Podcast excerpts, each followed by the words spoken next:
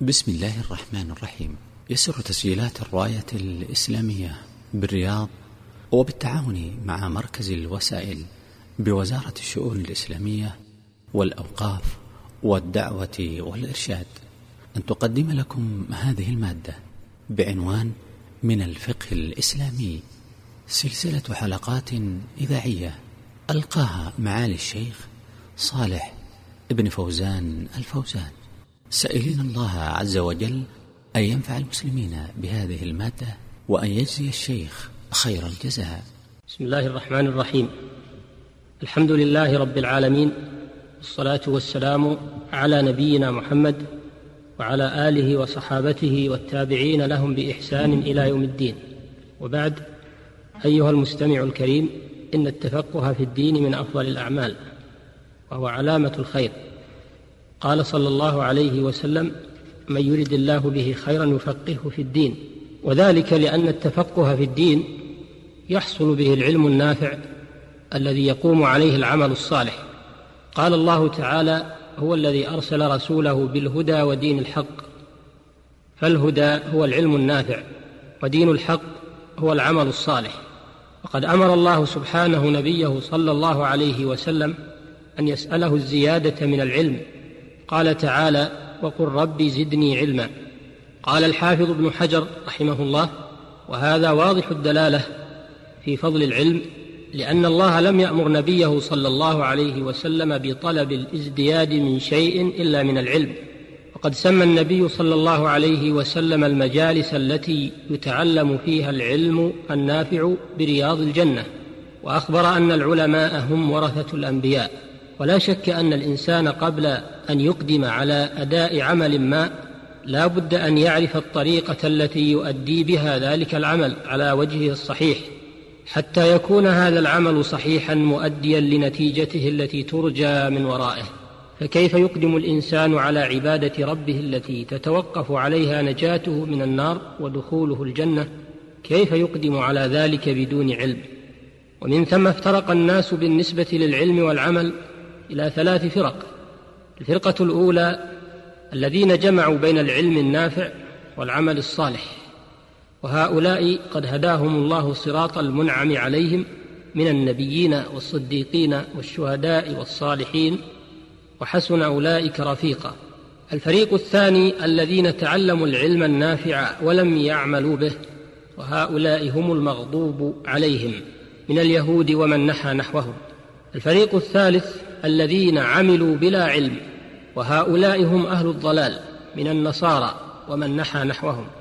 ويشمل هذه الفرق الثلاث قوله تعالى في سورة الفاتحة التي نقرأها في كل ركعة من صلواتنا اهدنا الصراط المستقيم صراط الذين أنعمت عليهم غير المغضوب عليهم ولا الضالين قال الإمام الشيخ محمد بن عبد الوهاب رحمه الله وأما قوله تعالى غير المغضوب عليهم ولا الضالين فالمغضوب عليهم هم العلماء الذين لم يعملوا بعلمهم والضالون العاملون بلا علم فالأول صفة اليهود والثاني صفة النصارى وكثير من الناس إذا رأى في التفسير أن اليهود مغضوب عليهم وأن النصارى ضالون ظن الجاهل أن ذلك مخصوص بهم.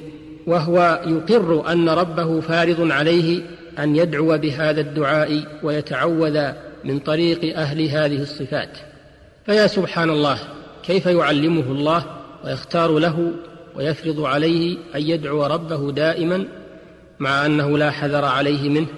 ولا يتصور أن فعله هذا هو ظن السوء بالله. انتهى كلام الشيخ رحمه الله.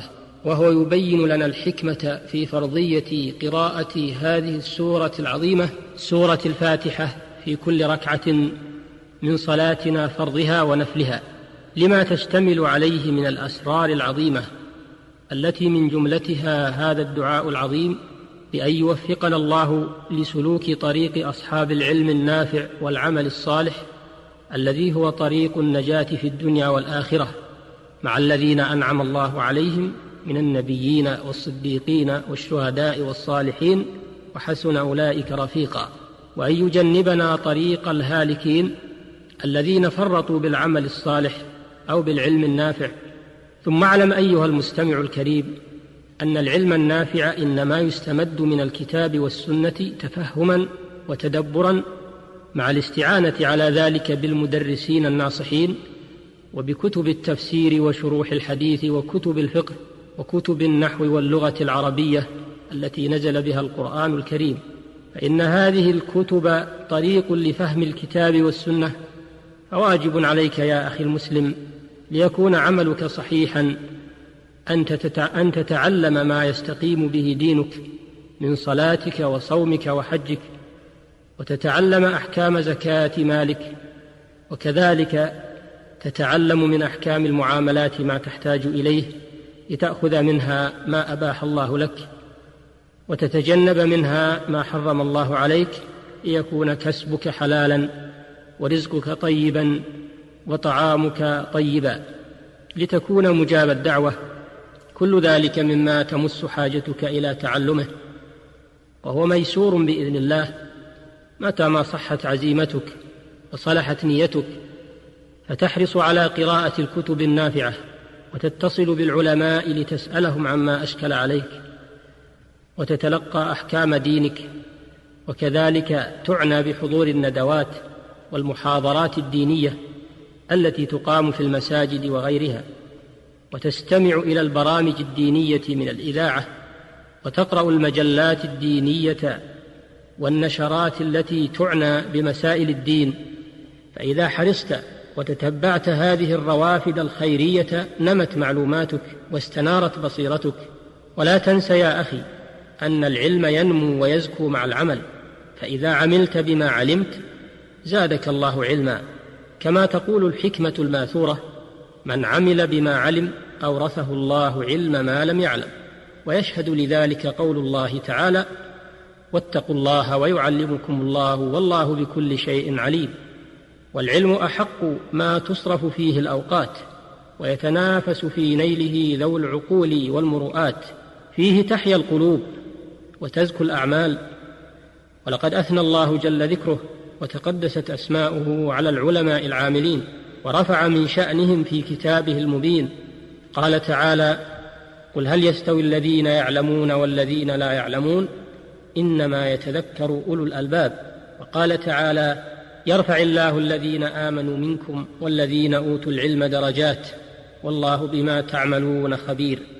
فبين سبحانه وتعالى ميزة الذين أوتوا العلم المقرون بالإيمان ثم أخبر أنه خبير بما نعمله ومطلع عليه ليدلنا على أنه لا بد من العلم والعمل معا وأن يكون كل ذلك صادرا عن الإيمان ومراقبة الله سبحانه وتعالى في السر والعلانية.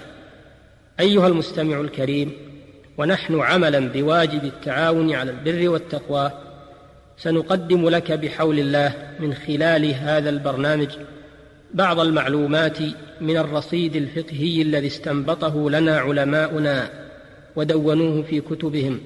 سنقدم لك ما تيسر من ذلك لعله يكون دافعا لك على الاستفادة والاستزادة من العلم النافع. فإلى الحلقات القادمة بإذن الله ونسأل الله أن يمدنا وإياك بالعلم النافع والعمل الصالح ويوفقنا جميعا لما يحبه ويرضاه.